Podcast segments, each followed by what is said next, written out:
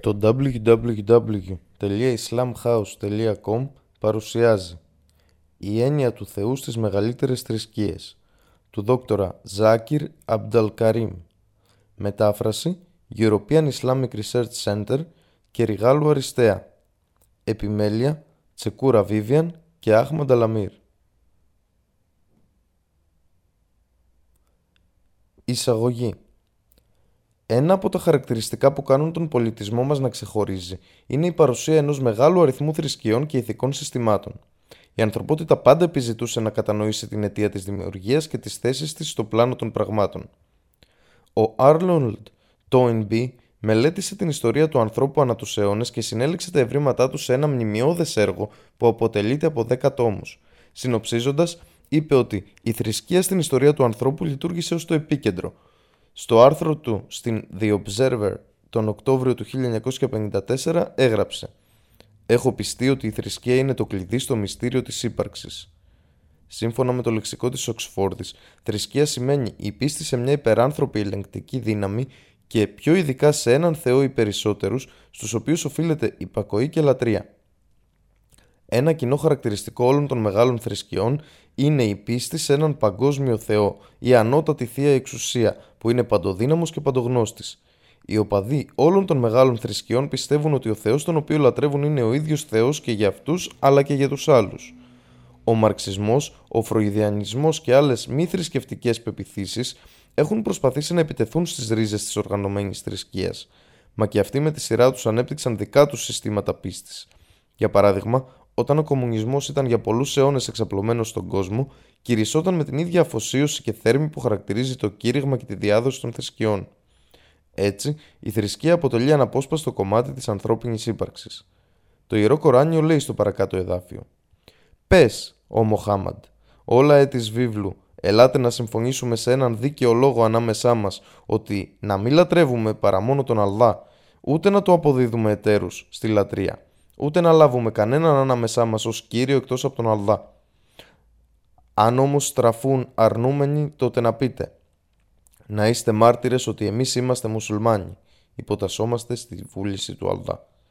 Ιερό Κοράνιο 3.64 Η μελέτη διάφορων θρησκειών ήταν για μένα εξαιρετικά επωφελής. Έχει επαναπροσδιορίσει την πίστη ότι ο Θεός έπλασε κάθε ανθρώπινη ψυχή δίνοντας τους κάποια γνώση για την ύπαρξή του – η ψυχολογική κατασκευή του ανθρώπου είναι τέτοια που αποδέχεται την ύπαρξη του δημιουργού, εκτός και αν από το περιβάλλον του έχει γαλουχηθεί στο να πιστεύει το αντίθετο. Με άλλα λόγια, η πίστη στο Θεό δεν απαιτεί καμία προπόθεση, ενώ η απόρριψη του Θεού χρειάζεται. Κατηγοριοποίηση των μεγάλων θρησκειών του κόσμου. Οι θρησκείες του κόσμου μπορούν να κατηγοριοποιηθούν ευρέως σε σημητικές και μη σημητικές. Οι μη σημητικέ θρησκείες μπορούν να χωριστούν σε Ινδοευρωπαϊκές και μη Ινδοευρωπαϊκές. Σημητικέ θρησκείες Οι σημητικέ θρησκείες προέρχονται από τους Σημίτες. Σύμφωνα με τη βίβλο, ο προφήτης Νόε ειρήνης αυτών είχε έναν γιο που ονομάζονταν Σιμ. Οι απόγονοι του Σιμ είναι γνωστοί ως Σημίτε. Επομένως, οι Σημητικέ θρησκείες είναι αυτές που προέρχονται από τους Εβραίους, τους Άραβες, τους Ασσύριους, τους Φίνικες κλπ. Οι μεγαλύτερες θρησκευτικέ θρησκείες είναι ο Ιουδαϊσμός, ο Χριστιανισμός και το Ισλάμ. Όλες αυτές οι θρησκείες είναι θρησκείες προφητών και πιστεύουν στη θεία καθοδήγηση που ήρθε από τους προφήτες του Θεού. Μη σημητικές θρησκείες. Οι μη σημητικές χωρίζονται σε Ινδοευρωπαϊκές και μη Ινδοευρωπαϊκές. Ινδοευρωπαϊκές θρησκείες. Οι Ινδοευρωπαϊκές θρησκείες είναι αυτές που προήλθαν από τους Ινδοευρωπαίους, μιας ισχυρής ομάδας των ομιλούντων της Ινδοευρωπαϊκές γλώσσες που εξαπλώθηκαν στο Ιράν και τη Βόρεια Ινδία κατά το πρώτο μισό της δεύτερης χιλιετίας π.Χ. 2000 με 1500. Οι Ινδοευρωπαϊκές θρησκείες χωρίζονται περαιτέρω σε βεδικές και μη βεδικές θρησκείες. Η βεδική θρησκεία αποκαλείται εσφαλμένα ως Ινδουισμός ή Βραχαμανισμός. Οι μη βεδικές θρησκείες είναι ο Σιχισμός, ο Βουδισμός, ο Ζαϊνισμός κλπ. Σχεδόν όλες οι Ινδοευρωπαϊκές θρησκείες είναι μη προφητικές. Ο Ζωροαστρισμός είναι μια ενδοευρωπαϊκή, μη βεδική θρησκεία που δεν σχετίζεται με τον Ινδουισμό. Ισχυρίζεται ότι είναι προφητική θρησκεία. Μη Ινδοευρωπαϊκές θρησκείες Οι μη Ινδοευρωπαϊκές θρησκείες έχουν διάφορες προελεύσεις. Ο κομφουκιανισμός και ο ταοισμός είναι κινέζικης προέλευσης, ενώ ο συντοισμός είναι ιαπωνικής προέλευσης. Πολλές από αυτές τις μη ενδοευρωπαϊκέ θρησκείες δεν έχουν την έννοια του Θεού. Περιγράφονται καλύτερα ως ηθικά συστήματα παρά ως θρησκείες. Ο πιο αυθεντικός ορισμός του Θεού σε κάθε θρησκεία. Η έννοια του Θεού που ενστερνίζεται μια θρησκεία δεν μπορεί να κρυθεί απλώς από την παρατήρηση των πρακτικών των οπαδών της. Είναι αρκετά κοινό χαρακτηριστικό των οπαδών πολλών θρησκειών το να μην γνωρίζουν την έννοια του Θεού στις γραφές τους. Είναι λοιπόν καλύτερα να αναλύσουμε την έννοια του Θεού σε κάθε θρησκεία αναφερόμενη στις ιερές γραφές της. Α κατανοήσουμε την έννοια του Θεού στις μεγάλες θρησκείες του κόσμου αναλύοντας τι λένε γι' αυτό οι γραφές τους. Η έννοια του Θεού στον Ινδουισμό. Η πιο δημοφιλή ανάμεσα στις Ινδοευρωπαϊκές θρησκείες είναι ο Ινδουισμός. Η λέξη Χίντου είναι στην πραγματικότητα περσική, που σημαίνει τους κατοίκους πέρα από τον Ινδό ποταμό. Ωστόσο, στην καθομιλουμένη, Ινδουισμό είναι ένας περιεκτικός όρος για ένα σύνολο θρησκευτικών πεπιθήσεων, οι περισσότερες των οποίων βασίζονται στους Βέδες, τα Ουπανισάδες και το Μπαγκαβάτ Γκίτα. Η έννοια του Θεού στον Ινδουισμό. Κατά τη γενική αντίληψη, ο Ινδουισμός είναι μια πολυθεϊστική θρησκεία. Στα αλήθεια, οι περισσότεροι Ινδουιστές θα το επιβεβαίωναν αυτό αναφερόμενοι στην πίστη σε μια πλειάδα θεών. Μερικοί Ινδουιστές πιστεύουν στο σύστημα των τριών θεών, ενώ μερικοί πιστεύουν στην ύπαρξη 330 εκατομμυρίων θεών. Ωστόσο, οι πολυμαθείς Ινδουιστές που γνωρίζουν καλά τις Ινδουιστικές γραφές επιμένουν ότι ο Ινδουιστής πρέπει να πιστεύει και να λατρεύει έναν μόνο Θεό. Η σημαντικότερη διαφορά μεταξύ της Ινδουιστικής και της Ισλαμικής αντίληψης για το Θεό είναι η κοινή στην Ινδουιστική φιλοσοφία αντίληψη του πανθεϊσμού. Ο πανθεϊσμός θεωρεί τα πάντα, έμβια και άβια, ως θεϊκά και ιερά. Οι Ινδουιστές επομένως θεωρούν τα δέντρα, τον ήλιο, το φεγγάρι, τα ζώα και τους ανθρώπους ως εκδηλώσεις του Θεού. Για τον μέσο Ινδουιστή, τα πάντα είναι Θεός. Το Ισλάμ αντίθετα προτρέπει τον άνθρωπο να θεωρεί τον εαυτό του και το περιβάλλον του ως δημιουργήματα του Θεού και όχι ως θεότητες. Επομένως, οι μουσουλμάνοι πιστεύουν ότι τα πάντα είναι δημιουργήματα του Θεού. Με άλλα λόγια, πιστεύουμε ότι όλα ανήκουν στο Θεό. Τα δέντρα, ο ήλιος, το φεγγάρι και τα πάντα σε αυτό το σύμπαν ανήκουν στο Θεό. Έτσι, η κύρια διαφορά μεταξύ της Ινδουιστικής και της Ισλαμικής πίστης είναι η διαφορά στην πτώση. Οι Ινδουιστές πιστεύουν ότι τα πάντα είναι ο Θεός, οι Μουσουλμάνοι πιστεύουν ότι τα πάντα είναι του Θεού, δηλαδή στη γενική πτώση.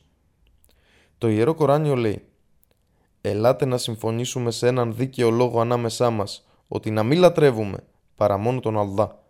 Ιερό Κοράνιο 3.64 Ας ψάξουμε να βρούμε λοιπόν κοινά σημεία αναλύοντας και τις δύο, Ινδουιστικές και Ισλαμικές γραφές. Μπαγκαβάτ Γκίτα Η πιο δημοφιλής από τις Ινδουιστικές γραφές είναι η Μπαγκαβάτ Γκίτα. Σκεφτείτε το παρακάτω εδάφιό της. Αυτή, τον οποίον η ευφυΐα έχει κλαπεί από τους ηλιστικούς πόθους, παραδίδοντας σε ημίθεους και ακολουθούν συγκεκριμένους κανονισμούς λατρείας, ανάλογα με τη δική τους φύση. Μπαγκαβάτ Γκίτα, κεφάλαιο 7, εδάφιο 20. Η Γκίτα αναφέρεται σε ανθρώπους που ενδιαφέρονται για τα υλικά αγαθά και επομένως λατρεύουν ημίθεως, δηλαδή πέραν του ενός αληθινού Θεού. Ουπανισάδες Οι Ουπανισάδες θεωρούνται επίσης ιερές γραφές από τους Ινδουιστές. Σκεφτείτε τα ακόλουθα εδάφια τους.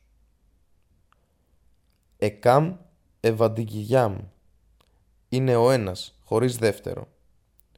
Τσαντόγια Ουπανισάντ 6, 2, 1 Σκεφτείτε πάλι τα ακόλουθα αποσπάσματα από τις Ουπανισάντ. Να ψάσια κασούι Γιάννητα να καντίπα. Σε αυτόν δεν υπάρχουν ούτε γονείς ούτε κύριος. Σβετασβάταρα Ουπανισάντ κεφάλαιο 4-19 Σκεφτείτε πάλι το ακόλουθο εδάφιο από τη Σουπανισάντ. Να τάσια πράτημα άστη. Δεν υπάρχει όμοιος με αυτόν. Σβετασβάταρα Ουπανισάντ κεφάλαιο 4-19 Δεν υπάρχει όμοιος με αυτόν που το όνομά του είναι ενδοξότατο.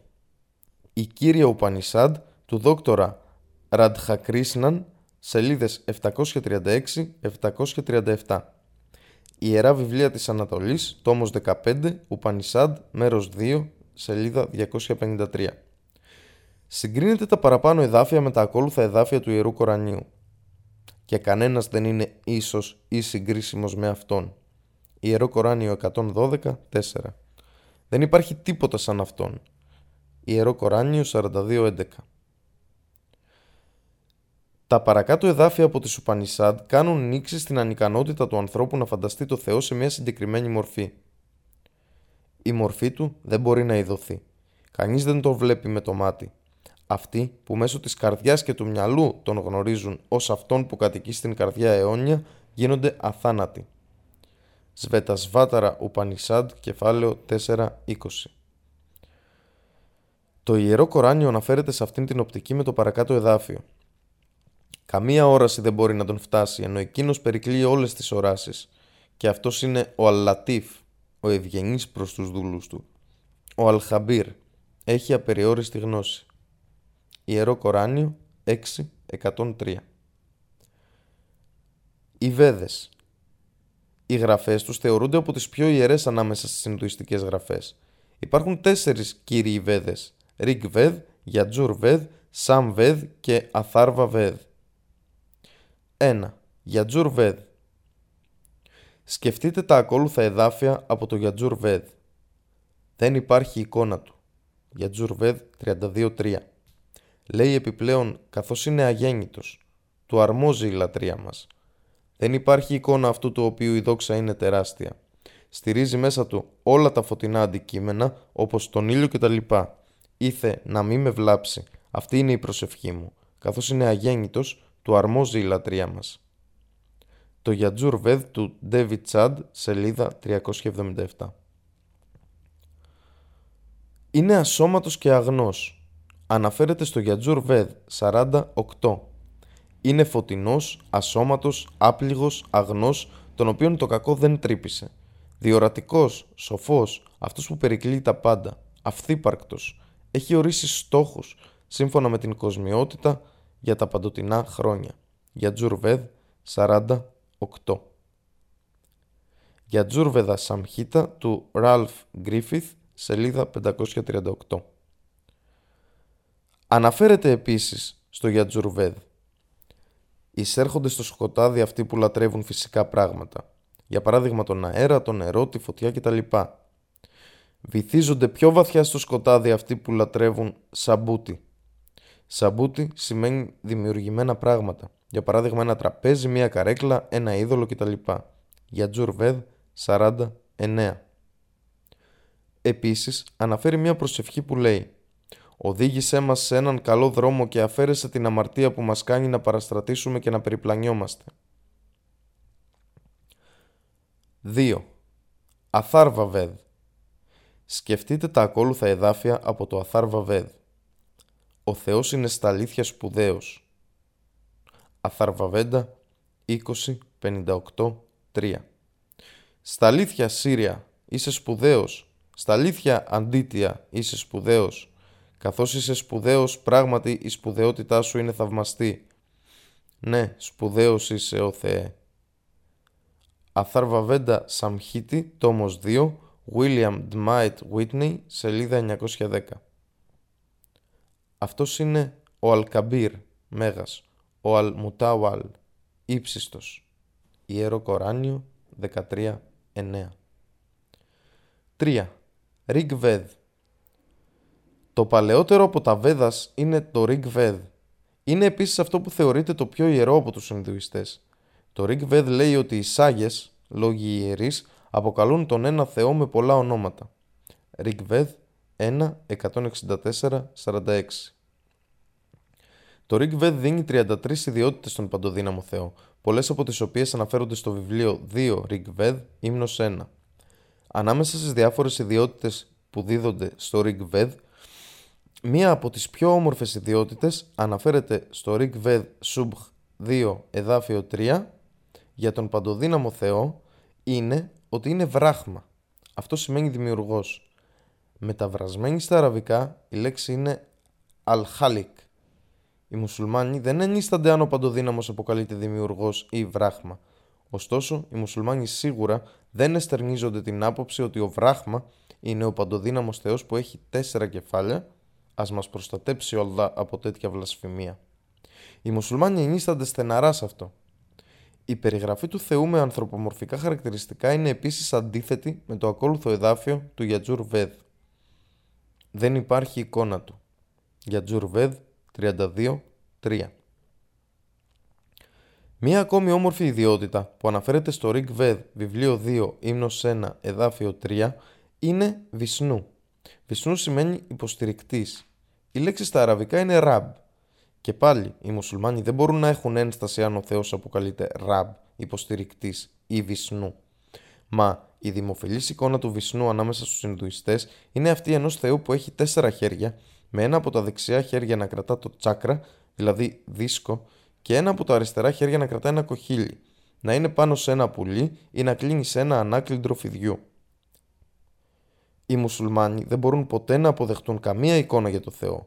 Όπως αναφέρεται παραπάνω, αυτό εναντιώνεται στο εδάφιο 19 του κεφαλαίου 40 του Γιατζούρ Βέδ. Σκεφτείτε τα ακόλουθα εδάφια από το Ριγκ Βέδ. «Ω φίλοι, μη λατρεύετε κανέναν παρά Αυτόν, το Θεό, Ρικβέδ Σαμχίτη, τόμος 9, σελίδα 1 και 2 του Σουάμι Σάτια Πράκας Σαρασουάτη και Σατιάκαμ Βιντιάλακα. Οι σοφοί γιόγκοι συγκεντρώνουν τα μυαλά τους και συγκεντρώνουν τις σκέψεις τους επίσης στην ανώτατη πραγματικότητα, ο οποίος είναι πανταχού παρόν, μέγας και παντογνώστης. Αυτός μόνο, γνωρίζοντας τις λειτουργίες τους ορίζει στα αισθητήρια όργανα τις αντίστοιχες λειτουργίες τους. Στα αλήθεια, μεγάλη είναι η δόξα του Θείου Δημιουργού. Ρικβέδ 581 Ρικβέδ Σαμχίτη, τόμος 6, σελίδα 1802 και 1803 του Σουάμι Σάτια Πράκας Σαρασουάτη και Σατιάκαμ Βιντιάλανκα. Βράχμα Σούτρα του Ινδουιστικού Βεντάτα. Το βράχμα σούτρα του Ινδουιστικού Βεντάτα είναι Υπάρχει μόνον ένας Θεός, όχι δεύτερος, καθόλου, καθόλου, καθόλου, ούτε στο ελάχιστο. Έτσι, μόνο μια αμερόληπτη μελέτη των Ινδουιστικών γραφών μπορεί να βοηθήσει στην κατανόηση της έννοιας του Θεού στον Ινδουισμό. Η έννοια του Θεού στον Σιχισμό Ο Σιχισμός είναι μια μη σημητική, Ινδοευρωπαϊκή, μη βεδική θρησκεία. Αν και δεν είναι μία από τις μεγάλες θρησκείες του κόσμου, είναι παρακλάδι του Ινδουισμού που ιδρύθηκε από τον γκουρού Νανάκ κατά το τέλος του 15ου αιώνα. Ξεκίνησε στην περιοχή του Πακιστάν και της βορειοδυτικής Ινδίας που ονομάζεται Πουντζάμπ που σημαίνει γη των πέντε ποταμών. Ο γκουρού Νανάκ γεννήθηκε σε μια Ινδουιστική οικογένεια από την Κσατρίγια, κάστα πολεμιστών, μα δέχθηκε έντονη επιρροή από το Ισλάμ και τους Μουσουλμάνους. Ορισμός του Σιχ και του Σιχισμού η λέξη Σιχ παράγεται από τη λέξη Σίσια, που σημαίνει μαθητής ή ακόλουθος. Ο Σιχισμό είναι μια θρησκεία δέκα γκουρού, πρώτος εκ των οποίων είναι ο γκουρού Νάνακ και δέκατος ο γκουρού Γκομπίτ Σίνχ. Το ιερό βιβλίο του Σιχισμού είναι το Sri Guru Granth, που λέγεται επίσης Granth Sahib. Τα 5 κάπα. Κάθε Σιχ πρέπει να τηρεί τα 5 κάπα, που επίσης λειτουργούν ως ταυτότητά του. 1. Κες άκοπα μαλλιά, τα οποία αφήνουν όλοι οι γκουρού.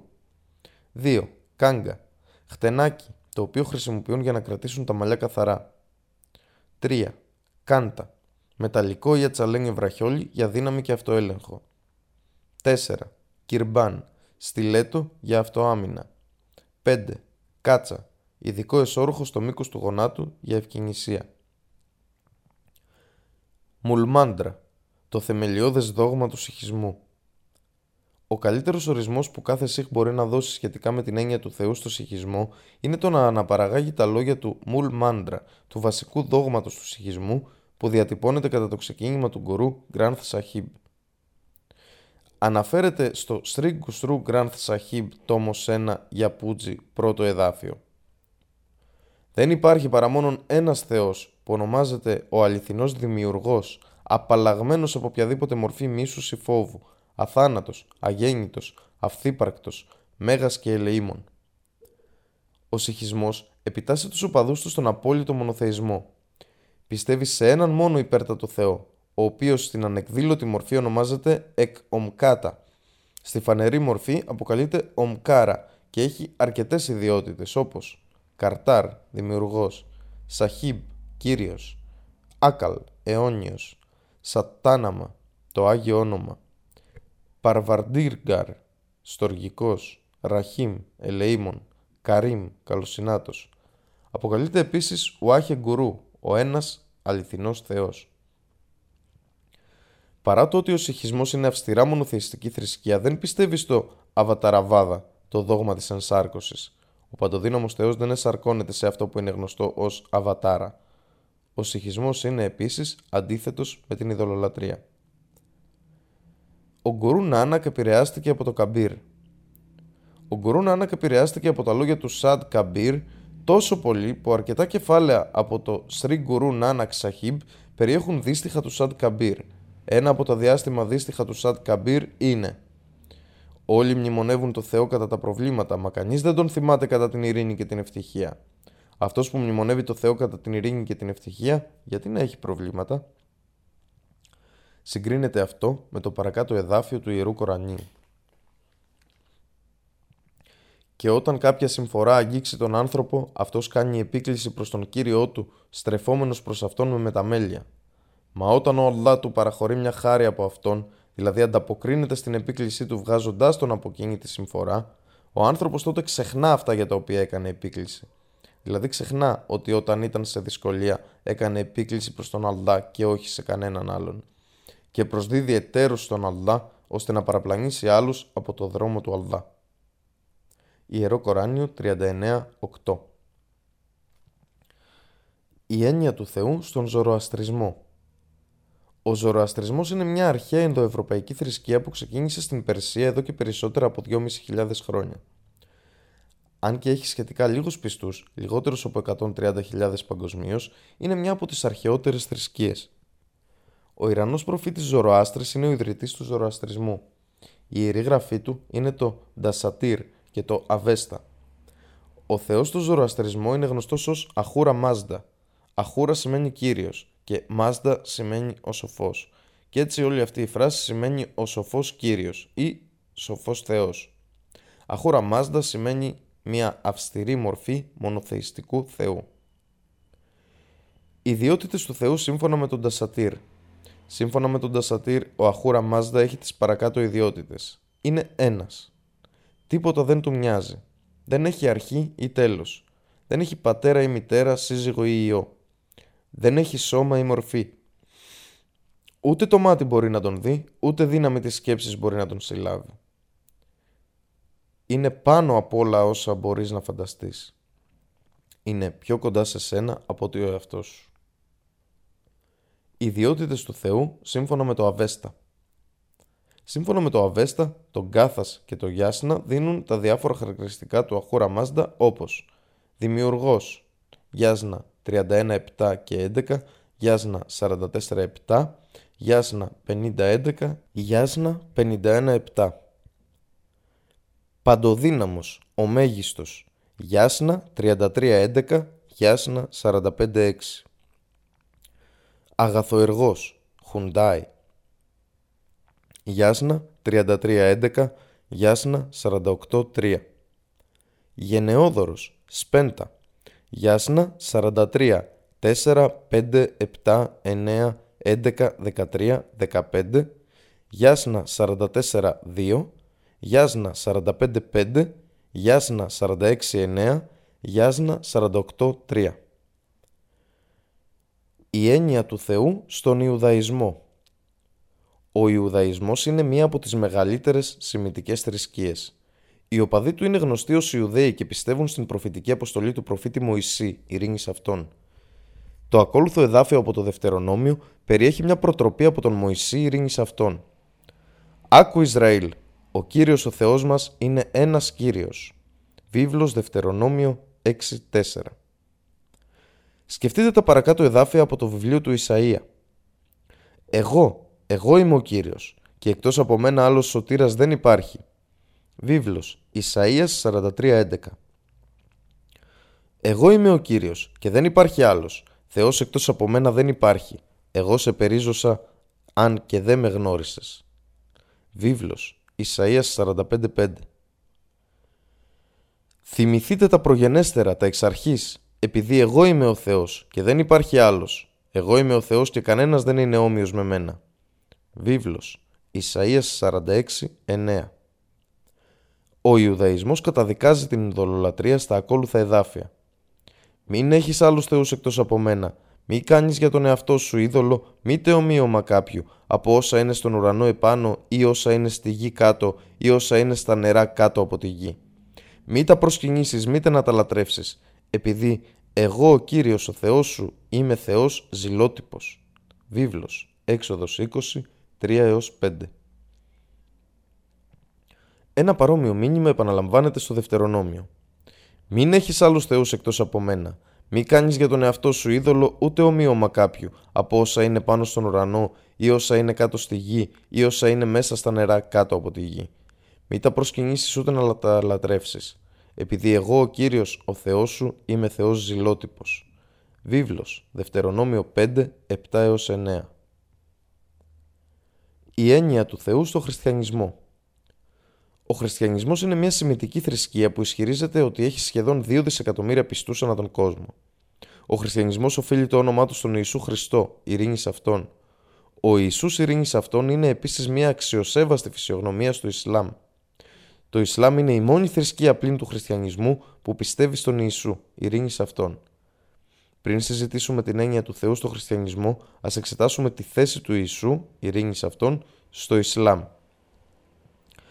Το Ισλάμ είναι η μόνη μη χριστιανική πίστη που θεωρεί κλάδο της πίστης της την πίστη στον Ιησού Χριστό. Ο μουσουλμάνος δεν είναι μουσουλμάνος αν δεν πιστεύει στον Ιησού. Πιστεύουμε ότι είναι ένας από τους μεγαλύτερους αγγελιαφόρους του Αλδά. Πιστεύουμε ότι γεννήθηκε εκ θαύματος χωρίς ανδρική παρέμβαση, κάτι που πολλοί χριστιανοί σήμερα δεν πιστεύουν. Πιστεύουμε ότι έδωσε ζωή στους νεκρούς με την άδεια του Αλδά. Πιστεύουμε ότι θεράπευσε τους εκγενετείς τυφλούς και τους λεπρούς με την άδεια του Αλδά. Μπορεί κανείς να ρωτήσει αν και οι χριστιανοί και οι μουσουλμάνοι αγαπούν και σέβονται το Χριστό, ειρήνη σε αυτόν, πού ακριβώς βρίσκεται η διαφορά απόψεων; Η κύρια διαφορά μεταξύ Ισλάμ και Χριστιανισμού είναι η επιμονή των χριστιανών στην υποτιθέμενη θεία φύση του Ιησού Χριστού. Μία μελέτη των χριστιανικών γραφών μαρτυρά ότι ποτέ ο ίδιος ο Ιησούς, ειρήνης σε αυτόν, δεν ισχυρίστηκε θεότητα. Μάλιστα, δεν υπάρχει ούτε μία κατηγορηματική ρίση στη βίβλο όπου ο Ιησούς να λέει ο ίδιος «Είμαι Θεός» ή «Λατρέψτε με».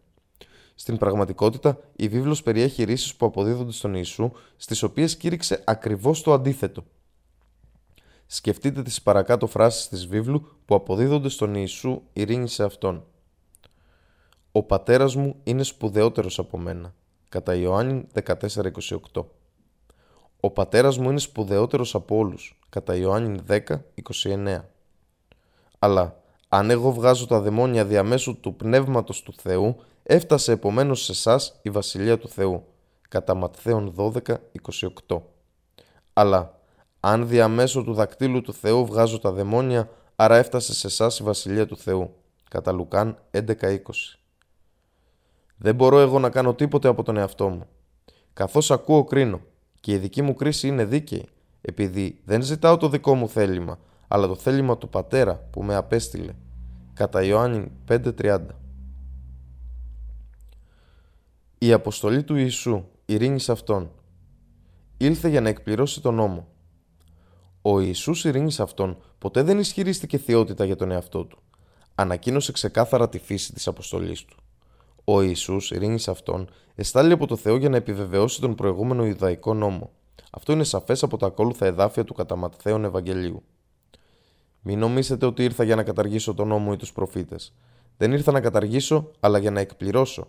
Επειδή σας διαβεβαιώνω, με χρυσό του παρέλθει ο ουρανός και η γη, ένα γιώτα ή μία κεραία δεν θα παρέλθει από τον νόμο, έως ότου όλα εκπληρωθούν. Όποιος λοιπόν αθετήσει μία από τούτες τις ελάχιστες εντολές και διδάξει έτσι τους ανθρώπους, ελάχιστος θα ονομαστεί στη Βασιλεία των Ουρανών. Όποιος όμως εκτελέσει και διδάξει, αυτός θα ονομαστεί Μέγας στη Βασιλεία των Ουρανών. επειδή σας λέω ότι αν η δικαιοσύνη σας δεν περισσεύσει περισσότερο από τη δικαιοσύνη των γραμματέων και των φαρισαίων, δεν θα μπείτε μέσα στη βασιλεία των ουρανών. Κατά Ματθαίον 5, 17 έως 20. Ο Θεός έστειλε τον Ιησού.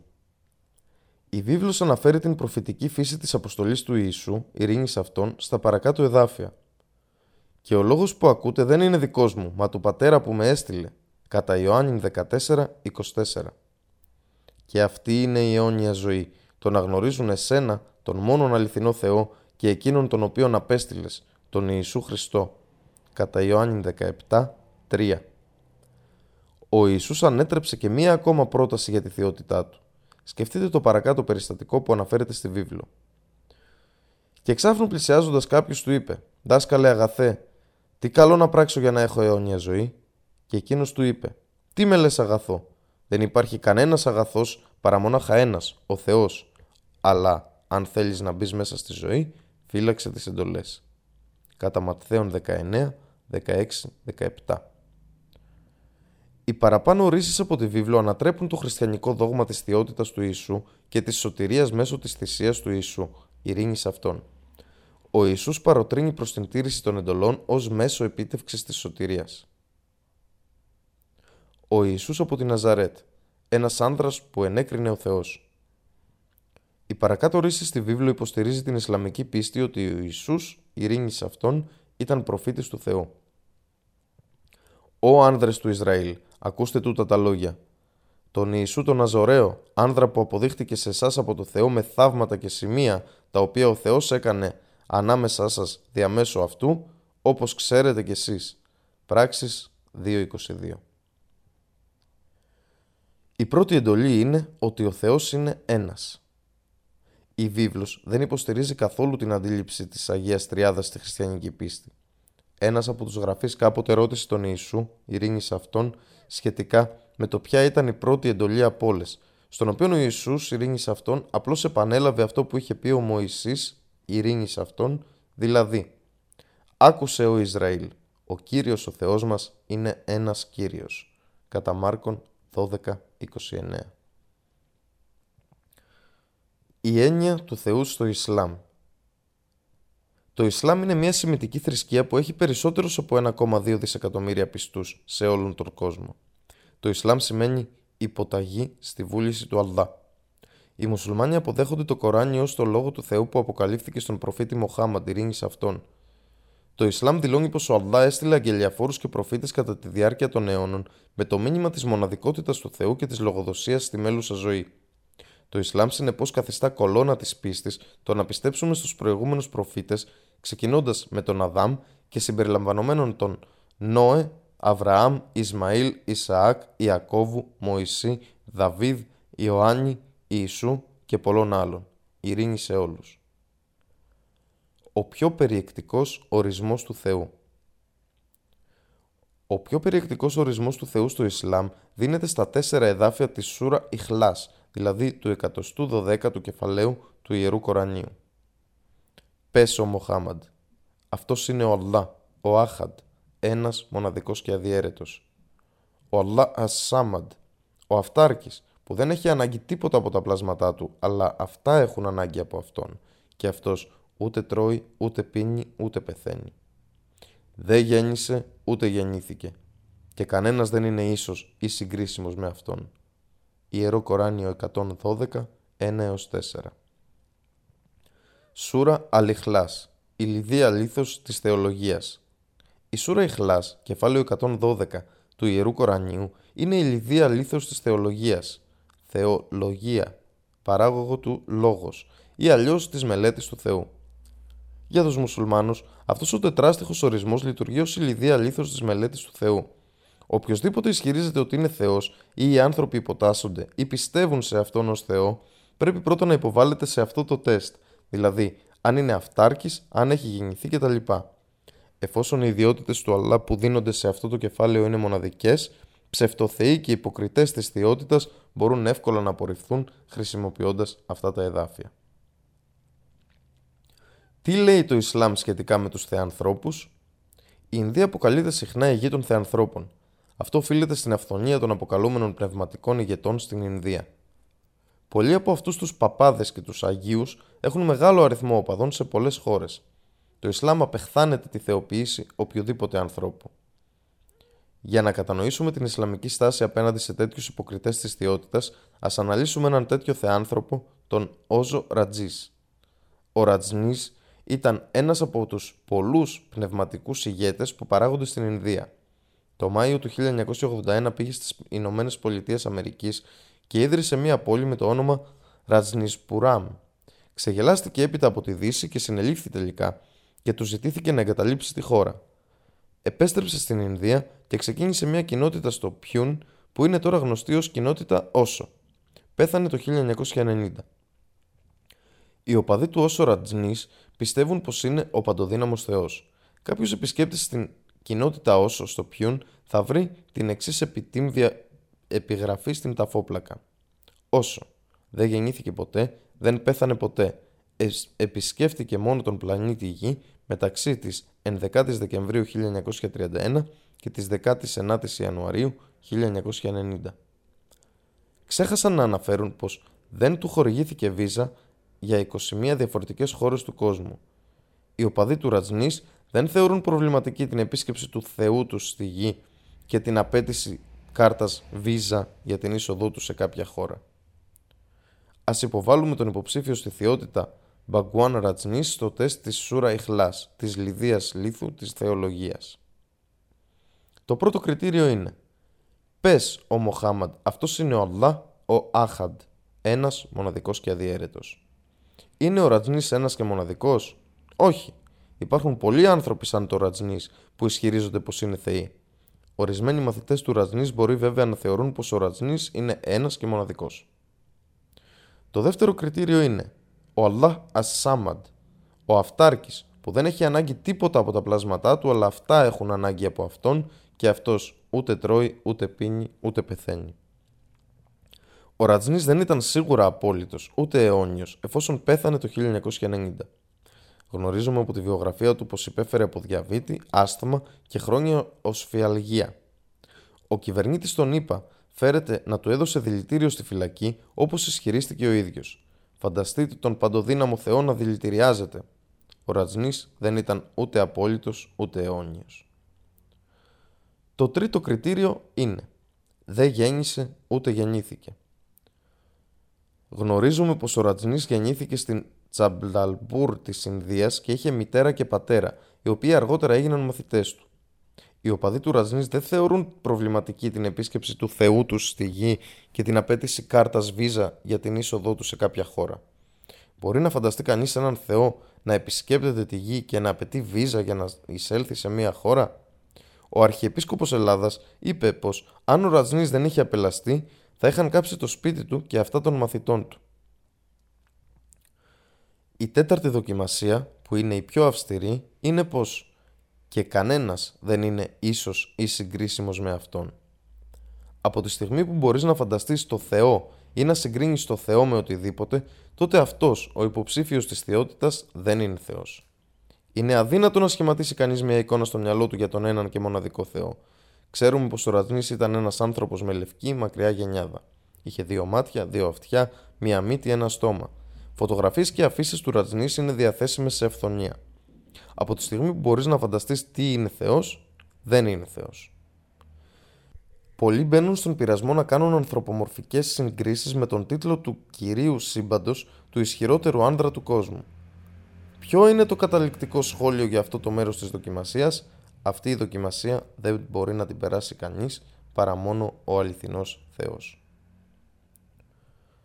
Με ποιο όνομα αποκαλούμε το Θεό; Οι μουσουλμάνοι προτιμούν να τον αποκαλούν Αλλά αντί της ελληνικής λέξης Θεός. Η αραβική λέξη Αλλά είναι αγνή και μοναδική, σε αντίθεση με την, με την ελληνική λέξη Θεός, με την οποία μπορεί κανείς να παίζει. Αν προσθέσουμε την κατάληξη «ή» γίνεται Θεή, που είναι ο πληθυντικός του Θεός.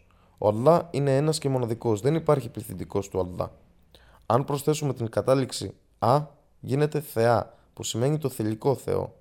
Δεν υπάρχει αρσενικός αλδά ή θηλυκός αλδά. Ο αλδά δεν έχει γένος. Αν προσθέσουμε πριν τη λέξη Θεός στη λέξη ψεύδος, θα γίνει ψευδοθεός, δηλαδή ψεύτικος θεός. Αλλά δεν υπάρχει ψεύδο ή ψεύτικος Αλλά. Αλλά είναι μοναδική λέξη που δεν συνθέτει καμία νοητική εικόνα, ούτε μπορεί να παίξει κανείς με αυτή τη λέξη. Συνεπώς, οι μουσουλμάνοι προτιμούν να λένε Αλλά, αλλά καμιά φορά μιλώντας σε μη μουσουλμάνους μπορούμε να χρησιμοποιήσουμε την μη αρμόζουσα λέξη Θεός αντί του Αλλά. Εφόσον το κοινό στο οποίο στοχεύει αυτό το βιβλίο ποικίλει στη φύση, καθώς αποτελείται και από μουσουλμάνους και από μη μουσουλμάνους, έχω χρησιμοποιήσει τη λέξη Θεός αντί του Αλλά σε διάφορα σημεία αυτού του άρθρου. Ο Θεός δεν γίνεται άνθρωπος. Ορισμένοι άνθρωποι ισχυρίζονται πως ο Θεός μπορεί να κάνει τα πάντα, άρα γιατί να μην μπορεί να πάρει ανθρώπινη μορφή, αν ο Θεός το επιθυμεί, μπορεί να γίνει άνθρωπος. Αλλά τότε δεν παραμένει πια Θεός, καθώς οι ιδιότητες του Θεού και των ανθρώπων είναι από πολλές πλευρές εντελώς ασύμβατες. Οι ακόλουθες παράγραφοι θα δείξουν πόσο παράλογη είναι η ιδέα ο Θεός να γίνεται άνθρωπος. Ο Θεός είναι αθάνατος και οι άνθρωποι θνητοί. Δεν μπορείς να έχεις έναν θεάνθρωπο, δηλαδή έναν αθάνατο, ένα αθάνατο όν και ταυτόχρονα στην ίδια οντότητα. Δεν έχει κανένα νόημα. Ο Θεός δεν έχει αρχή ενώ ο άνθρωπος έχει αρχή. Δεν μπορείς να έχεις κάποιον που δεν έχει αρχή και ταυτόχρονα να έχει αρχή. Κάθε άνθρωπος έχει ένα τέλος. Δεν μπορείς να έχεις ένα όν που να μην έχει τέλος αλλά παράλληλα να έχει τέλος. Δεν έχει νόημα. Ο παντοδύναμος Θεός δεν χρειάζεται να φάει, ενώ οι άνθρωποι απαιτούν τροφή ώστε να διατηρηθούν στη ζωή. Και αυτός είναι που παρέχει τροφή, ενώ δεν τον τρέφει κανείς. Δηλαδή δεν υπάρχει κανείς που να του παρέχει τίποτε, ενώ αυτός είναι ο πάροχος για όλους. Ιερό Κοράνιο 6.14 Ο Θεός δεν χρειάζεται ξεκούραση και ύπνο, ενώ οι άνθρωποι δεν μπορούν να συνεχίζουν αόριστα χωρίς ξεκούραση. Αλλά δεν υπάρχει Θεός εκτός από Αυτόν. Ο Αλχάι, ζωντανός, ο Αλκαϊούμ, αυθύπαρκτος υποστηρικτής όλων. Δεν μπορεί να τον καταβάλει ούτε ένας υπνάκος, ούτε για ένα δευτερόλεπτο, ούτε ύπνος. Σε αυτόν ανήκει ό,τι βρίσκεται στον ουρανό και ό,τι βρίσκεται στη γη. Ιερό Κοράνιο 2.255 Η λατρεία ενός άλλου ανθρώπου είναι άχρηστη. Αν η ιδέα να γίνει ο Θεός άνθρωπος είναι απαράδεκτη, πρέπει επίσης να συμφωνήσουμε πως δεν έχει κατά συνέπεια νόημα να λατρεύουμε κάποιον άλλον άνθρωπο. Αν ο Θεός λαμβάνει ανθρώπινη μορφή, πάβει να είναι Θεός και κατέχει όλες τις ιδιότητες του ανθρώπου. Για παράδειγμα, αν ένας ιδιοφυής καθηγητής είχε κάποιο ατύχημα και πάσχει από ανεπανόρθωτη απώλεια μνήμης, θα ήταν ανόητο εκ μέρους των μαθητών του να συνεχίσουν να παρακολουθούν μαθήματα από εκείνον για αυτό το θέμα. Επιπλέον, αν ο Θεός λάβει ανθρώπινη μορφή, ο ίδιος άνθρωπος δεν μπορεί αργότερα να γίνει Θεός, εφόσον οι άνθρωποι εξορισμού δεν έχουν τη δύναμη να γίνουν Θεοί. Η λατρεία του Θεού σε ανθρώπινη μορφή αποτελεί συνεπώς σφάλμα της λογικής και πρέπει να θεωρείται απεχθής σε κάθε μορφή της.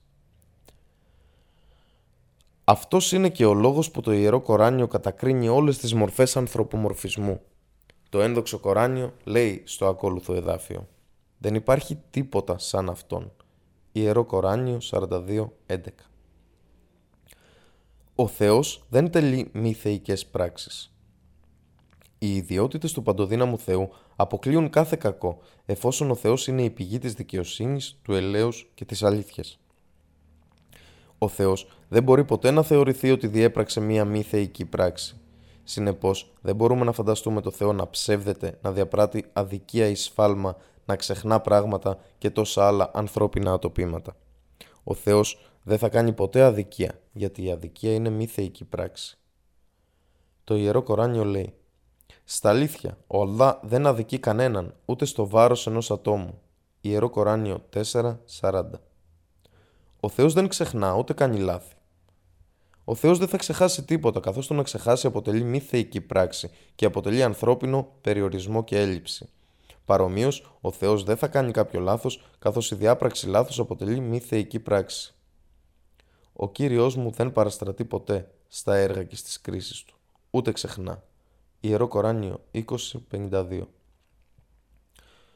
Ο Θεός τελεί θεϊκές πράξεις. Είναι ικανός για τα πάντα. Η Ισλαμική έννοια του Θεού είναι πως ο Θεός έχει εξουσία πάνω στα πάντα. Το Ιερό Κοράνιο σε διάφορα σημεία λέει «Ο Αλλά είναι ικανός για τα πάντα».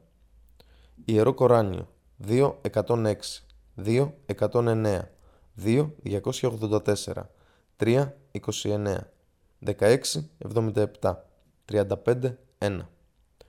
Επιπλέον, το Ιερό Κοράνιο λέει «Αυτός που κάνει ό,τι θέλει και δεν υπάρχει τίποτε που μπορεί να εμποδίσει τη θέλησή του». Ιερό Κοράνιο 85-16 Πρέπει να έχουμε υπόψη πως ο Αλλά κάνει μόνο θεϊκές πράξεις και όχι μη θεϊκές. Πολλές θρησκείες κάποια στιγμή πιστεύουν, άμεσα ή έμεσα, στη φιλοσοφία του ανθρωπομορφισμού, δηλαδή ότι ο Θεός λαμβάνει ανθρώπινη μορφή. Η διαμάχη τους είναι πως ο παντοδύναμος Θεός είναι τόσο αγνός και άγιος που δεν γνωρίζει τις δυσκολίες, τις ελλείψεις και τα συναισθήματα των ανθρώπων. Προκειμένου για να θέσει τους κανόνες για τους ανθρώπους, ήρθε στη γη με τη μορφή ανθρώπου. Αυτή η απατηλή λογική ξεγέλασε αμέτρητα εκατομμύρια ανθρώπων κατά τη διάρκεια των αιώνων. Α αναλύσουμε τώρα αυτό το επιχείρημα και ας δούμε αν στέκει λογικά. Ο δημιουργός ετοιμάζει το εγχειρίδιο με τις οδηγίες. Ο Αλλά πρίκησε τους ανθρώπους με λογική και ευφυΐα. Ανακαλύπτουμε και κατασκευάζουμε συσκευές για συγκεκριμένους σκοπούς. Τα κασετόφωνα, για παράδειγμα, κατασκευάζονται σε μεγάλο αριθμό. Δεν υπονοήθηκε ποτέ πως προκειμένου να κατανοήσει τι είναι καλό για το κασετόφωνο, ο κατασκευαστής πρέπει να γίνει ο ίδιος κασετόφωνο. Υποθέτει απλά κανείς πως ο κατασκευαστής θα δημοσιεύσει ένα εγχειρίδιο με οδηγίες εφόσον έχει απόλυτη γνώση του προϊόντος του. Εν συντομία, το εγχειρίδιο οδηγιών μας δίνει τα πρέπει και τα δεν πρέπει σε ό,τι αφορά το μηχάνημα. Αν φανταστείτε τον άνθρωπο ως μηχάνημα, πρόκειται πραγματικά για ένα περίπλοκο δημιούργημα του Αλδά. Ο κύριος και δημιουργός μας, Αλδά, δεν χρειάζεται να έρθει σε ανθρώπινη μορφή προκειμένου να μάθει τι είναι καλό ή κακό για τον άνθρωπο. Πρέπει απλά να αποκαλύψει το εγχειρίδιο οδηγιών στην ανθρωπότητα. Το ιερό Κοράνιο είναι ακριβώς αυτό το εγχειρίδιο οδηγιών για τους ανθρώπους. Επιπλέον, ο Αλδά θα καλέσει αυτό του το δημιούργημα να λογοδοτήσει την ημέρα της κρίσης. Είναι συνεπώς λογικό ο δημιουργός να μας πληροφορήσει για τα πρέπει και τα δεν πρέπει της ζωής. Ο Αλλά επιλέγει αγγελιαφόρους. Ο Αλλά δεν χρειάζεται να κατέλθει στη γη προσωπικά ώστε να γράψει το εγχειρίδιο με τις οδηγίες. Κατά το πέρασμα των αιώνων, ο Αλλά έχει επιλέξει ανθρώπους σε κάθε έθνος να παραδώσουν το θείο μήνυμα. Τέτοιοι εκλεκτοί άνδρες αποκαλούνται αγγελιαφόροι και προφήτες του Θεού. Ορισμένοι άνθρωποι είναι τυφλοί και κοφοί.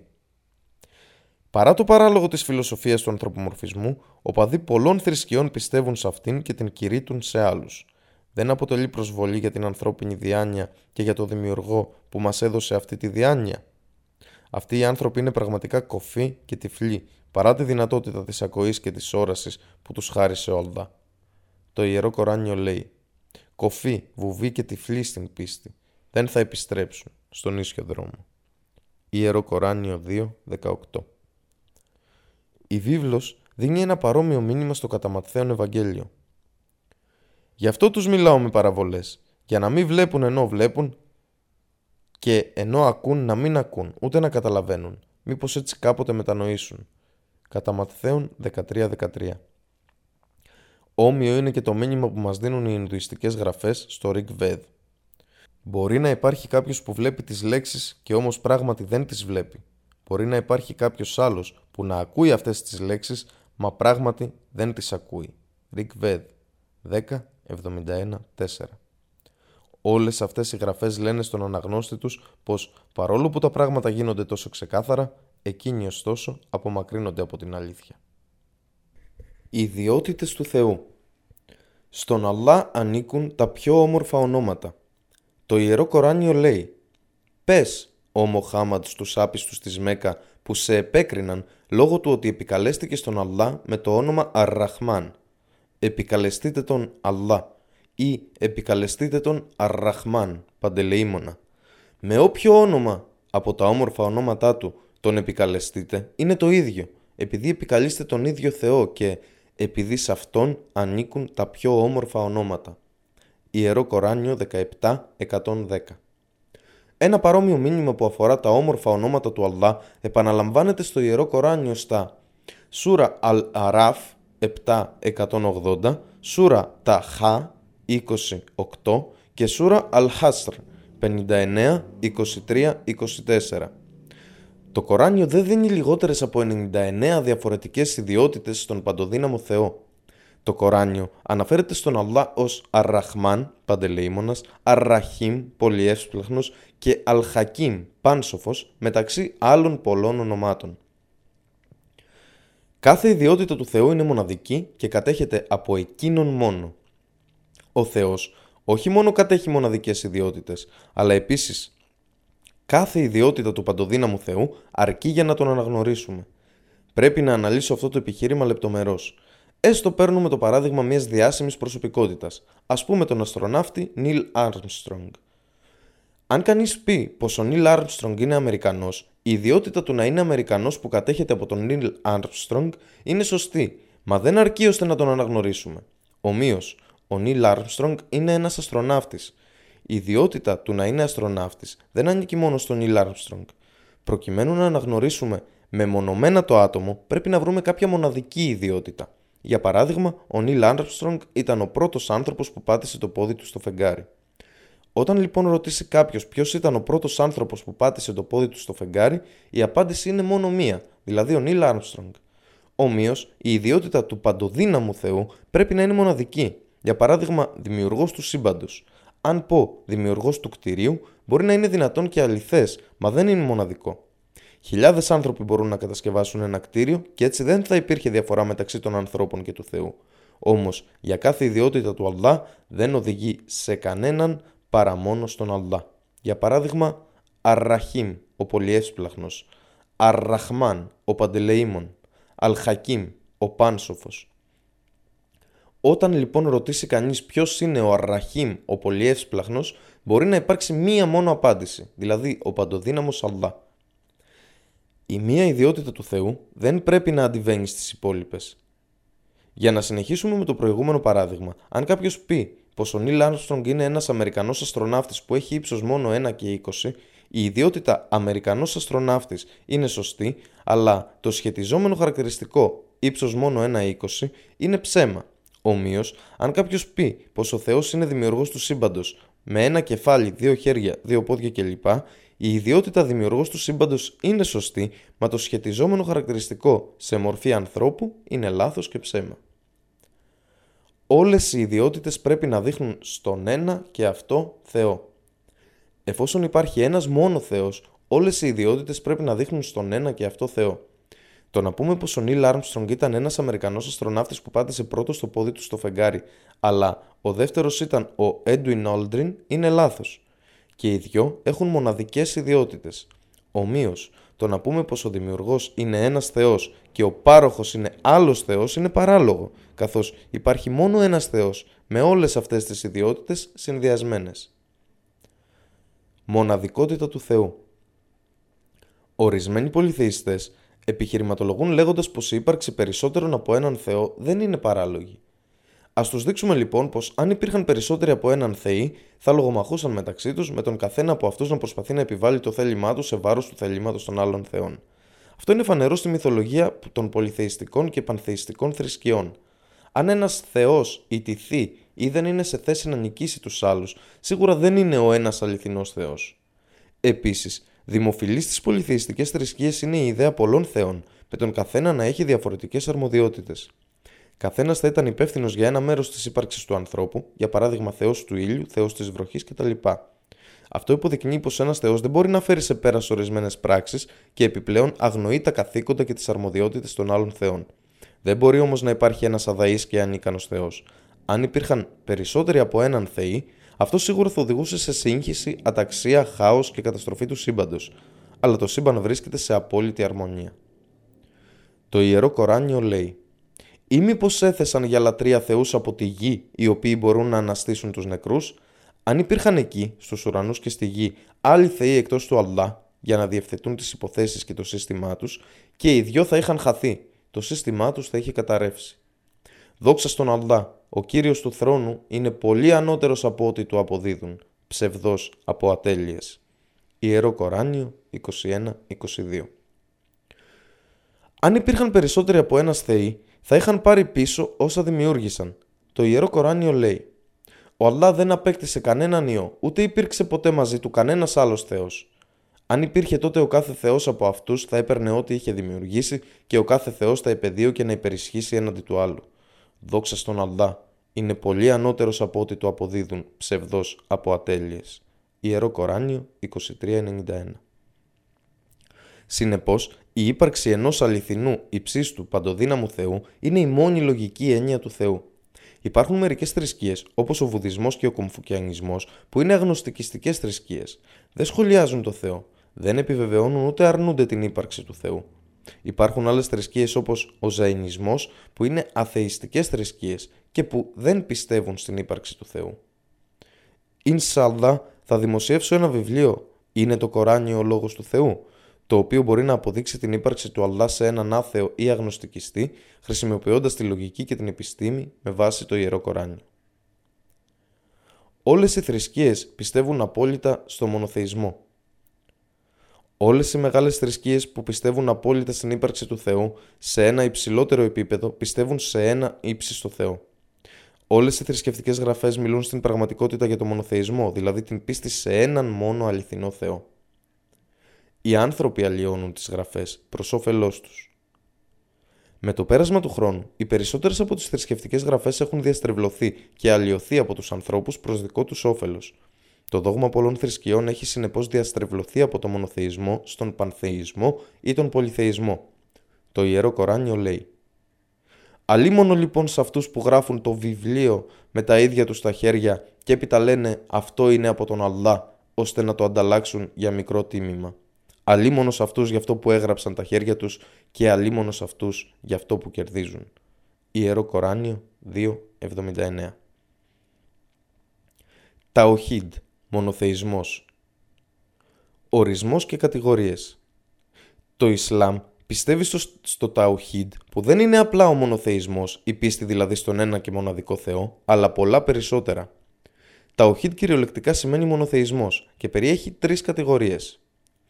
Ταουχίδ αρ-Ρουμπουμπίγια, αλ-Ασμά ουα και Ταουχίδ αλ-Ιμπάντα. Τα οχίντα ρουμπουμπίγια, ο περιορισμός της κυριότητας προς τον Αλλά και μόνο. Η πρώτη κατηγορία είναι τα οχίντα ρουμπουμπίγια. Το ρουμπουμπίγια προέρχεται από τη ρίζα του ρήματος ραμπ, που σημαίνει κύριος, συντηρητής και πάροχος. Συνεπώς, τα οχίντα ρουμπουμπίγια σημαίνει διατήρηση της ενότητας της κυριότητας. Αυτή η κατηγορία βασίζεται στη θεμελιώδη έννοια πως ο Αλλά μόνο έφερε όλα τα πράγματα στη δημιουργία όταν δεν υπήρχε τίποτα. Δημιούργησε όλα όσα υπάρχουν από το τίποτα. Αυτός μόνο είναι ο μόνος δημιουργός, πάροχος και συντηρητής ολόκληρου του σύμπαντος και όλων όσα βρίσκονται ανάμεσά τους, χωρίς καμία ανάγκη από αυτό ή για αυτό το σύμπαν. Ταοχίδ αλασμά ο ασιφάτ. Ο περιορισμός των ονομάτων του Αλλά και των ιδιωτήτων του προς αυτόν και μόνο. Η δεύτερη κατηγορία είναι Ταοχίδ αλασμά ο ασιφάτ, που σημαίνει πίστη στη μοναδικότητα των ονομάτων του Αλλά και των ιδιωτήτων του. Αυτή η κατηγορία περιέχει πέντε υποκατηγορίες. Πρώτη, αναφορά στον Αλλά θα πρέπει να γίνεται όπως περιγράφεται από εκείνον και στους προφήτες του. Αναφορά στον Αλλά θα πρέπει να γίνεται σύμφωνα με τον τρόπο με τον οποίο τον έχουν περιγράψει ο ίδιος και οι προφήτες του, χωρίς εξήγηση των ονομάτων και των ιδιωτήτων του, δίνοντάς τους διαφορετική σημασία από την προφανή τους. Δεύτερη, αναφορά στον Αλλά πρέπει να γίνεται όπως αναφερόταν ο ίδιος στον εαυτό του. Θα πρέπει να δίνεται αναφορά στον Αλλά χωρίς να του δίνονται νέα ονόματα και ιδιότητες. Για παράδειγμα, ο Αλλά δεν μπορεί να λάβει το όνομα Αλγάντιμπ, ο οργισμένος, παρά το γεγονός πως έχει πει ότι θυμώνει, καθώς ούτε ο Αλλά ούτε ο αγγελιαφόρος του έχουν χρησιμοποιήσει αυτό το όνομα. Τρίτη, πρέπει να γίνεται αναφορά στον Αλλά χωρίς να του αποδίδονται οι ιδιότητες της δημιουργίας του. Σε μία αναφορά μας στον Αλλά πρέπει αυστηρά να απέχουμε από το να του αποδίδουμε τις ιδιότητες όσων δημιούργησε. Για παράδειγμα, στη βίβλο, ο Θεός παρουσιάζεται να μετανοεί για τις κακές του σκέψεις με τον ίδιο τρόπο που το κάνουν και οι άνθρωποι όταν συνειδητοποιούν τα σφάλματά τους. Αυτό αντιβαίνει εντελώς στην αρχή του Ταοχίντ. Ο Θεός δεν μετανοεί και δεν διαπράττει λάθη ή σφάλματα. Η βασική αρχή που αφορά τις ιδιότητες του Αλλά δίνεται στο ιερό Κοράνιο στη Σούρα Ασσούρα. Δεν υπάρχει τίποτα σαν αυτόν. Και είναι ο Αλσαμία, ακούει τα πάντα, Αλμπασίρ, βλέπει τα πάντα. Ιερό Κοράνιο 42.11 Παρόλο που η ακοή και η όραση είναι ανθρώπινες ιδιότητες, όταν αποδίδονται στον Θεό δεν υπάρχει σύγκριση στην τελειότητά τους, σε αντίθεση με όταν σχετίζονται με ανθρώπους οι οποίοι απαιτούν αυτιά, μάτια κτλ. και οι οποίοι είναι περιορισμένοι στην όραση και στην ακοή τους. Τέταρτη. Οι άνθρωποι δεν πρέπει να λαμβάνουν καμία από τις ιδιότητες του Θεού. Η αναφορά σε κάποιον άνθρωπο με τις ιδιότητες του Θεού αντιβαίνει επίσης στην αρχή του Ταουχίντ, για παράδειγμα, η αναφορά σε έναν άνθρωπο σαν κάποιον που δεν έχει ούτε αρχή ούτε τέλος. Αιώνιος. Πέμπτη. Το όνομα του Αλλά δεν μπορεί να δίνεται στα δημιουργήματά του. Μερικά θεία ονόματα, στην αόριστη μορφή τους, όπως το Ραούφ ή Ραχίμ, είναι επιτρεφτά ονόματα για τους ανθρώπους, καθώς ο Αλλά τα έχει χρησιμοποιήσει για τους προφήτες. Αλλά το Αρραούφ, ο πολυεπίοικης και ο Αρραχίμ, ο πολυεύσπλαχνος, μπορούν να χρησιμοποιηθούν μόνο με το πρόθεμα abd, που σημαίνει δούλος του ή υπηρέτης του, δηλαδή Abdarrauf ή Abdarrahim. Tawhid al-Ibada, ο περιορισμός της λατρείας προς αυτόν και μόνο. 1. Ορισμός και σημασία της Ibada. Tawhid al-Ibada σημαίνει να κατευθύνει τη λατρεία του προς αυτόν και μόνο. Το «ιμπάντα» προέρχεται από την αραβική λέξη «abd» που σημαίνει δούλος ή υπηρέτης. Συνεπώς, «ιμπάντα» σημαίνει υποτέλεια και λατρεία. Η σαλά, προσευχή, είναι μία από τις υψηλότερες μορφές «ιμπάντα», δηλαδή λατρείας, αλλά δεν είναι η μοναδική μορφή. Οι άνθρωποι παρερμηνεύουν και θεωρούν πως λατρεία του παντοδύναμου Αλλά σημαίνει μόνο τελετουργικές προσευχές, αλλά η έννοια της λατρείας στο Ισλάμ περιλαμβάνει απόλυτη υπακοή, υποταγή και υποτέλεια η τήρηση των εντολών του Θεού και η αποχή από τα πράγματα που έχει απαγορεύσει είναι ιμπάντα, λατρεία, και αυτή η λατρεία ανήκει μόνο στον Αλλά και σε κανέναν άλλο. 2. Όλες οι τρεις κατηγορίες πρέπει να ακολουθούνται ταυτόχρονα. Η πίστη στις δύο πρώτες κατηγορίες Ταοχίδ χωρίς την εφαρμογή του Ταοχίδ Αλιμπάντα είναι άχρηστη. Το Κοράνιο δίνει το παράδειγμα των Μουσρεκίν, ειδωλολατρών της εποχής του προφήτη, οι οποίοι επιβεβαίωσαν τις δύο πρώτες πτυχές του Ταουχίδ. Στο ιερό Κοράνιο αναφέρεται. Πες, ποιος είναι που σας παρέχει από τον ουρανό και τη γη, ή ποιος είναι που κατέχει την ακοή και την όρασή σας, και ποιος είναι αυτός που βγάζει τον ζωντανό από τον νεκρό και βγάζει τον νεκρό από τον ζωντανό, και ποιος είναι που διευθετεί όλες τις υποθέσεις, θα πούν ο Αλλά. Πες, δεν θα φοβηθείτε λοιπόν την τιμωρία του για το ότι του αποδίδεται εταίρους στη λατρεία. Ιερό Κοράνιο 10.31 Ένα σχετικό παράδειγμα επαναλαμβάνεται στη σούρα Αζούγχρουφ του Ιερού Κορανίου. Αν τους ρωτήσεις ποιος τους δημιούργησε θα πούν ο Αλλά. Πώς λοιπόν στρέφονται μακριά από την αλήθεια; Ιερό Κοράνιο 43.87 οι ειδωλολάτρες κάτοικοι της Μέκα γνώριζαν πως ο Αλλά ήταν ο δημιουργός, ο συντηρητής, ο κύριος και αφέντης τους. Ωστόσο δεν ήταν μουσουλμάνοι, καθώς λάτρευαν παράλληλα και άλλους θεούς μαζί με τον Αλλά. Ο Αλλά τους κατηγοριοποίησε ως κουφάρ, άπιστους και μουσρικίν, αυτοί που λατρεύουν είδωλα και αποδίδουν εταίρους στον Αλλά. Και οι περισσότεροι από αυτούς δεν πιστεύουν στον Αλλά, παρασυνεταιρίζοντας άλλους με αυτόν. Ιερό Κοράνιο 12, 106 Συνεπώς, ο Ταοχίδ Al-Eibada, δηλαδή το να κατευθύνει κανείς τη λατρεία του προς τον Αλλά και μόνο, είναι η πιο σημαντική πτυχή του Ταοχίδ. Αυτός μόνο αξίζει να λατρεύεται και αυτός μόνο μπορεί να ελεήσει τον άνθρωπο για τη λατρεία του. Σύρκ. Το να αποδίδει κανείς εταίρους στον Αλλά. Ορισμός. Η παράληψη οποιασδήποτε από τις προαναφερθήσεις κατηγορίες ταοχίδ ή η ανεπάρκεια κατά την εκπλήρωση κάποιου κριτηρίου ταοχίδ αναφέρεται ως σύρκ. Σύρκ στην κυριολεξία σημαίνει την απόδοση εταίρων. Με Ισλαμικούς όρους σημαίνει την απόδοση εταίρων στον Αλλά και ισούται με ειδωλολατρία. Το σύρκ είναι η μεγαλύτερη αμαρτία, την οποία ο Αλλά ποτέ δεν θα συγχωρέσει. Το ιερό Κοράνιο περιγράφει τη μεγαλύτερη αμαρτία στη σούρα Ανισά. Στα αλήθεια, ο Αλλά δεν συγχωρεί το να αποδίδονται σε αυτόν εταίροι στη λατρεία, αλλά συγχωρεί οτιδήποτε άλλο εκτός από αυτό σε όποιον επιθυμεί. Και όποιος αποδίδει εταίρους στον Αλλά στη λατρεία έχει πράγματι μηχανευτεί μια ιδεχθεία αμαρτία. Ιερό Κοράνιο 4.48 Το ίδιο μήνυμα επαναλαμβάνεται στη σούρα Ανισά. Στα αλήθεια, ο Αλλά δεν συγχωρεί το να αποδίδονται σε αυτόν εταίροι στη λατρεία, αλλά συγχωρεί οτιδήποτε άλλο εκτός από αυτό σε όποιον επιθυμεί.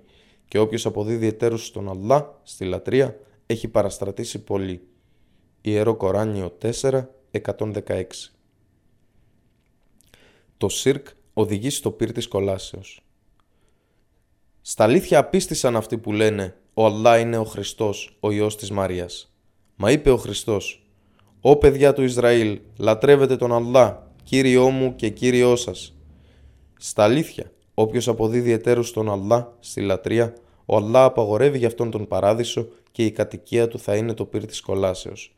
Και για τους αδίκους δεν θα υπάρξουν υποστηρικτές. Ιερό Κοράνιο 5.72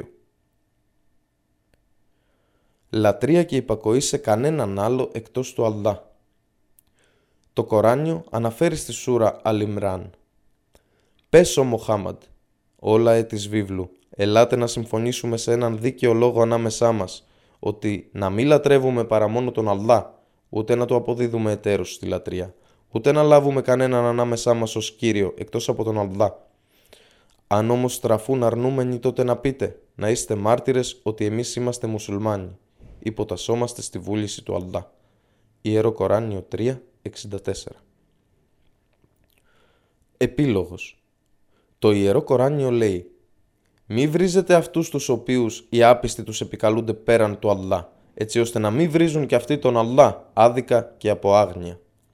Ιερό Κοράνιο 6, 108 και αν όλα τα δέντρα στη γη ήταν πένες και η θάλασσα και να εφοδιάζεται από επτά θάλασσες με μελάνι για να γράψουν, ακόμα τα λόγια του Αλλά δεν θα εξατλούνταν. Στα αλήθεια, ο Αλλά είναι Αζίζ, παντοδύναμος, ανίκητος, Χακίμ, πάνσοφος. Ιερό Κοράνιο 31-27 Ω άνθρωποι, μια παραβολή παρουσιάζεται, έτσι ακούστε την προσεκτικά και αναλογιστείτε την. Στα αλήθεια, αυτοί που επικαλείστε πέραν του Αλλά, άνθρωποι, είδωλα, δημιουργήματα που αποδίδεται στον Αλλά ως εταίρους, δεν θα δημιουργήσουν ούτε κάτι εισάξιο με μια μύγα, ακόμα και αν συγκεντρώνονταν μαζί για αυτόν τον σκοπό. Και ακόμα και αν οι μύγες έκλεβαν από αυτούς κάτι, πολύ μικρό, δεν θα μπορούσαν να το σώσουν, ανακτήσουν από αυτές. Πόσο μεγάλη είναι η αδυναμία τους. Αδύναμη είναι ο κυνηγός και ο κυνηγημένος. Ιερό Κοράνιο 22-73 Και όλη η δόξα ανήκει στον Αλλά, τον Κύριο, τον Δημιουργό, τον Πάροχο και τον Συντηρητή όλων των κόσμων.